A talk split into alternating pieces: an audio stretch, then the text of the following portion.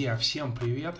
Прошли праздники, и Бюро коммуникаций «Гвоздь» возвращается к вам с новым выпуском нашего подкаста «Дела и делишки». Всем привет!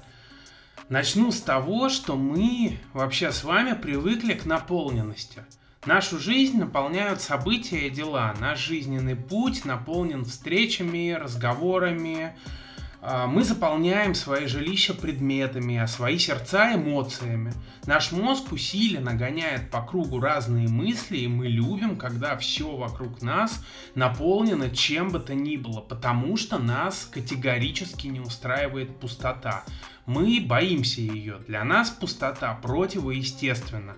Но в то же время и наполненность наша нас не всегда удовлетворяет. Многие из нас страдают от усталости, тревоги, перегрузок, и в том числе по причине большого количества информации, поступающей к нам отовсюду. информации этой, как правило, много тревожной.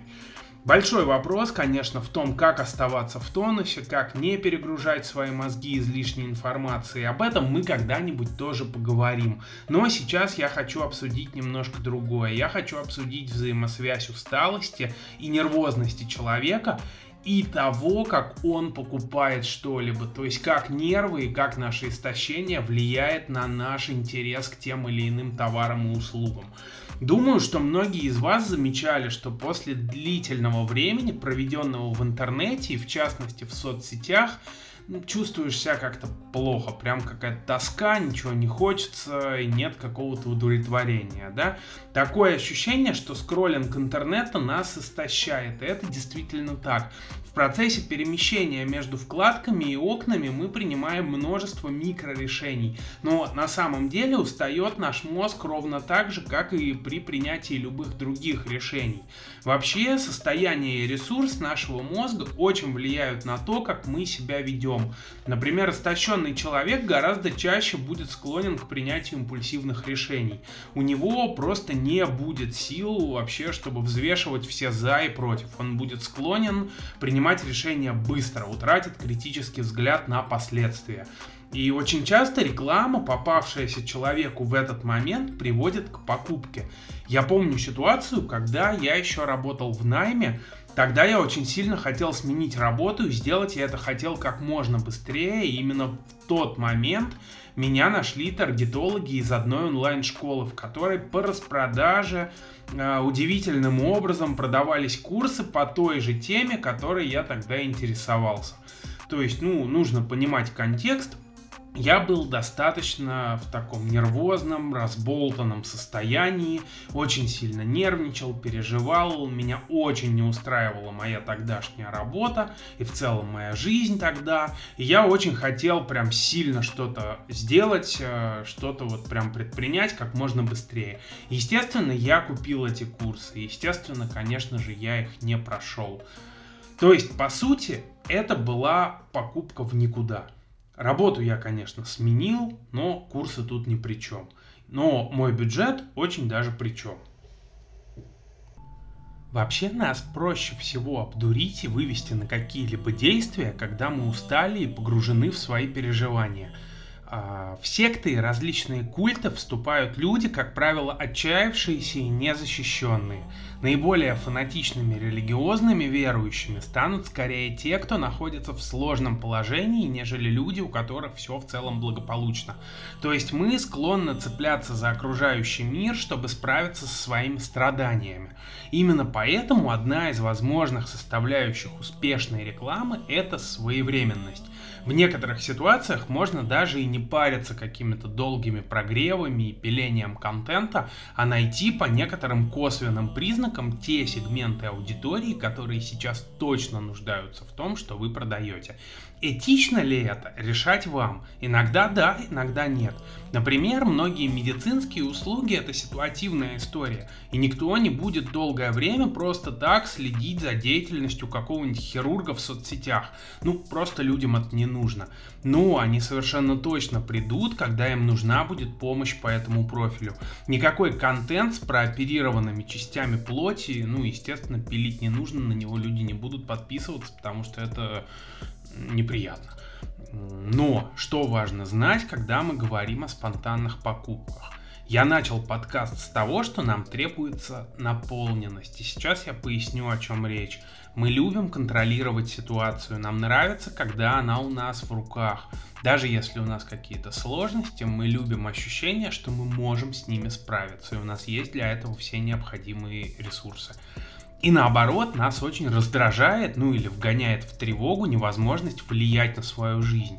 В моменты, когда что-то не ладится, многие из нас предпочитают тем или иным образом справиться с нашим напряжением. Кто-то стремится активно преобразовывать ситуацию. Они чаще всего выбирают действия и решительно борются с тем, что вызывает напряжение. А другие, напротив, склонны к пассивности в изменении ситуации, но они всячески пытаются адаптироваться и как-то вот интегрировать свой дискомфорт, как-то с ним сжиться. И те, и другие делают это с помощью покупок. Но первые чаще всего покупают что-то, что позволяет реально повлиять на проблему. Да? В моем примере про курсы я не удовлетворен работой, я хочу ее сменить, я покупаю курс, чтобы получить возможность работать в другом месте э, и заниматься другими вещами. А вот вторые покупают что-то, что может помочь принять ситуацию, как-то сжиться с ней. Например, пачку пончиков, да, или новую одежду, чтобы себя порадовать. Я сейчас призываю вас всячески отказываться от собственных оценок, кто лучше, первые или вторые. Никто не лучше. И издержки терпят и те, и другие. Но нам, как маркетологам, нужно понимать, к какому типу принадлежит наш покупатель, и какие трудности наш продукт может помочь ему решить. Конечно, продавать алкоголь отчаявшимся и лишившимся ориентиров людям – это аморально – но вот, например, услуги психотерапевта, почему нет? Или тем, кому надоела их работа, да, ну не грех предложить освоить новые навыки и поучиться. А вот э, финансовые пирамиды или какую-нибудь говняную криптоаферу – грех. В общем, тут дело не в том, что мы именно вот в факте в этом, да, что мы влияем на человека, а в том, как мы влияем. Есть ли в нашем предложении забота об этом человеке? Хотим ли мы ему помочь?